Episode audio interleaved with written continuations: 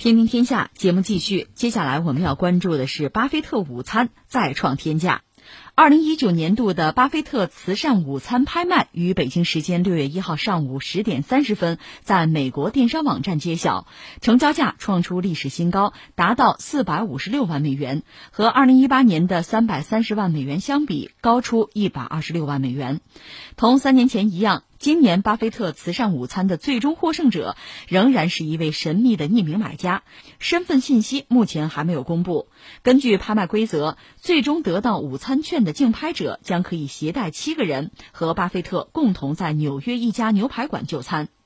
截止到2018年，与巴菲特共进午餐的慈善拍卖活动共筹集了近3000万美元资金，所筹集的资金此前都是捐赠给了慈善机构葛莱德基金会，今年呢也将捐赠给这一基金会，用于帮助穷人和其他需要帮助的人。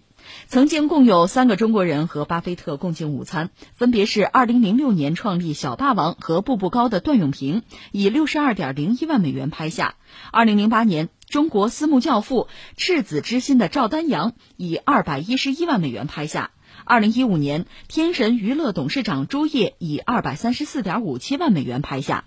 巴菲特的牛排，实际上吃的是牛排哈，挺有意思，这事我们今天聊两句。其实巴菲特这个人之前我们节目聊过，包括希尔哈撒韦公司什么的，每年给股东写信、股东大会等等等等，这都是在商界在这个圈子里简直就是一个神话了，不灭的传奇吧，每年人们都会津津乐道，包括这次这个午餐。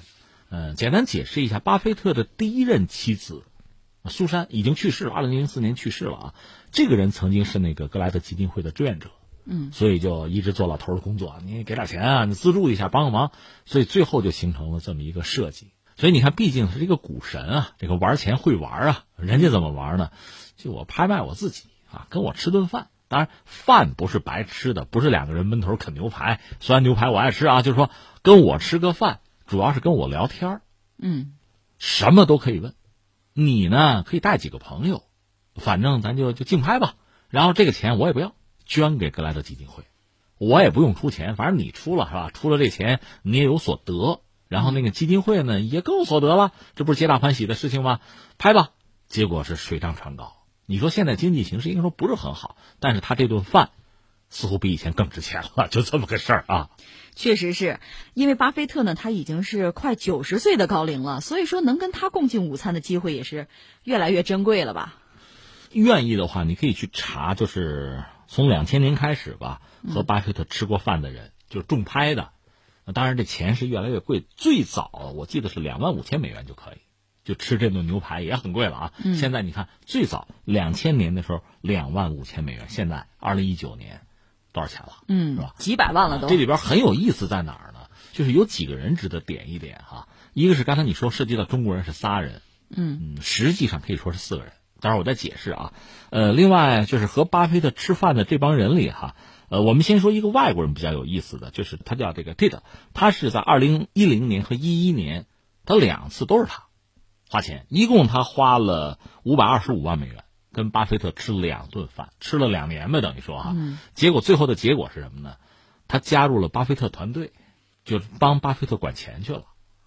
这哥们儿是唯一的啊，当然另外还有这个女性什么一块吃的，这就不多说了。关于中国人呢，其实最有意思的就是刚才你说的那个赵丹阳，赵丹阳他是叫赤子之心基金的创始人，他是所谓私募大佬吧，是2008年跟巴菲特吃的这顿饭，他不是第一个和巴菲特吃饭的中国人，但是他干了一件什么事儿非常搞哈，他是在吃饭的时候，巴菲特说什么都可以问，你想说什么咱们说什么。那钱都掏了是吧，咱自由啊。结果赵丹阳是在席间向巴菲特推荐了港股物美商业，当时巴菲特的意思就是好吧，我适当关注，对吧？他没有表态，但是毕竟是我推荐了，最后导致这个股票大涨。结果从那儿08年之后，巴菲特吃饭就多了一个规矩，咱们吃饭什么都能谈，不谈股票啊，不许谈股票，因为他一谈那就有影响了。这个很像什么呢？就说起另一个段子来了哈，说有一次你看这网上很多视频里，这个马云是参加一个什么场合吧，还是什么颁奖之类的，就上台之前，可能后边也有他的保镖什么的，那小个走得挺快，蹭蹭蹭，后边人没追上，就是他后边的助手没追上，他自己走到前面去了。这时候忽然这个就是家道啊，家道欢迎嘛。有人忽然就冲到他面前要跟他合影，就拿着手机啪就要合影，他是一把把那人推开了，就显得很粗鲁。有这么件事，结果当然是网友就不干，说哎呀，昨天喊你马爸爸呢，怎么这样啊？这网上不有人这么的闹吗？后来有人就解释说，这不能怪马云，因为一旦跟马云合了影，这位比如在网上要卖个什么东西或者什么的，拿着跟马云的合影，你招摇撞骗去怎么办？就这个意思，对，就是沾名人的光嘛。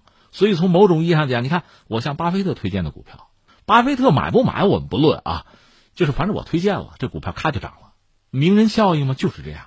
所以巴菲特说，以后咱不谈股票啊，虽然我是股神，以后吃饭咱不谈这个了，非常可笑的一个事情。除了这个什么都可以谈。刚才我们讲就是三个中国人和巴菲特吃饭，这个第一位和巴菲特吃饭的就是刚才我们讲小霸王还有步步高的那个创始人，就段永平，他不是可以带几个人去，他带了一个叫黄峥的，那位呢当时是就在美国读书呢，那个黄峥就带着一块去的。这个黄峥后来呢创立了拼多多，拼多多是他弄起来的，所以说实际上算是企业界大佬的话，是四个人跟巴菲特吃。这个黄峥属于蹭饭的，但他很年轻了，他也算是吃过了，对，他吃过了。他回忆跟巴菲特就吃饭，他说什么？他说巴菲特说话特别简单，特别直接，说的都是特别浅显的道理。这位黄先生说这么说，我妈都听得懂。就是，但是我就觉得很有意思在哪儿呢？就包括段永平也说，但是就这些东西，巴菲特这些理念哈，这位也是不打诳语，说的都是实话。他平常演讲啊，他的出的书什么的，就是这些理念。你比如说，别借钱炒，就炒股啊。另外呢，你不懂的，你别往里就瞎插一脚，就都是这些东西。他的意思就是说，就段永平说，你看当面听他说，还是不一样啊。就是这些东西我都知道。其实坦率讲，可能咱们也都知道，看两本书呗。那巴菲特每年给股东的信，那网上你都可以搜到的，就他这些投资理念你都知道。但是一你不是他，第二呢，即使他说了，你可能真到投资的时候你就忽略了。对，那你见他面，他一说，他耳提面命似的，好像你就记住了似的。但他说的很简单，那不用。黄先生说他妈妈都知道，是吧？所以可见呢，一个是。确实所谓的股神吧，他那些投资理念原则经过非常漫长的过程，自己积累的那些经验，那还是很重要的。另外大道至简，只不过我们作为这个普通人吧，凡人吧，有的时候还是容易利令智昏。对，怎么说呢，也就是道理谁都明白，关键是看怎么运用了，运用不一样，那么得到的这个结果也就会不一样。另外很有意思一个话题就是说，这帮人就是跟巴菲特吃饭的人，结果都怎么样呢？当然最简单最俗的一个问题，也有惨的。就我们作为普通公众，我们最俗的问题就是这值吗？这个饭？对。段永平说就是无所谓值不值，因为这钱最后是捐出去的。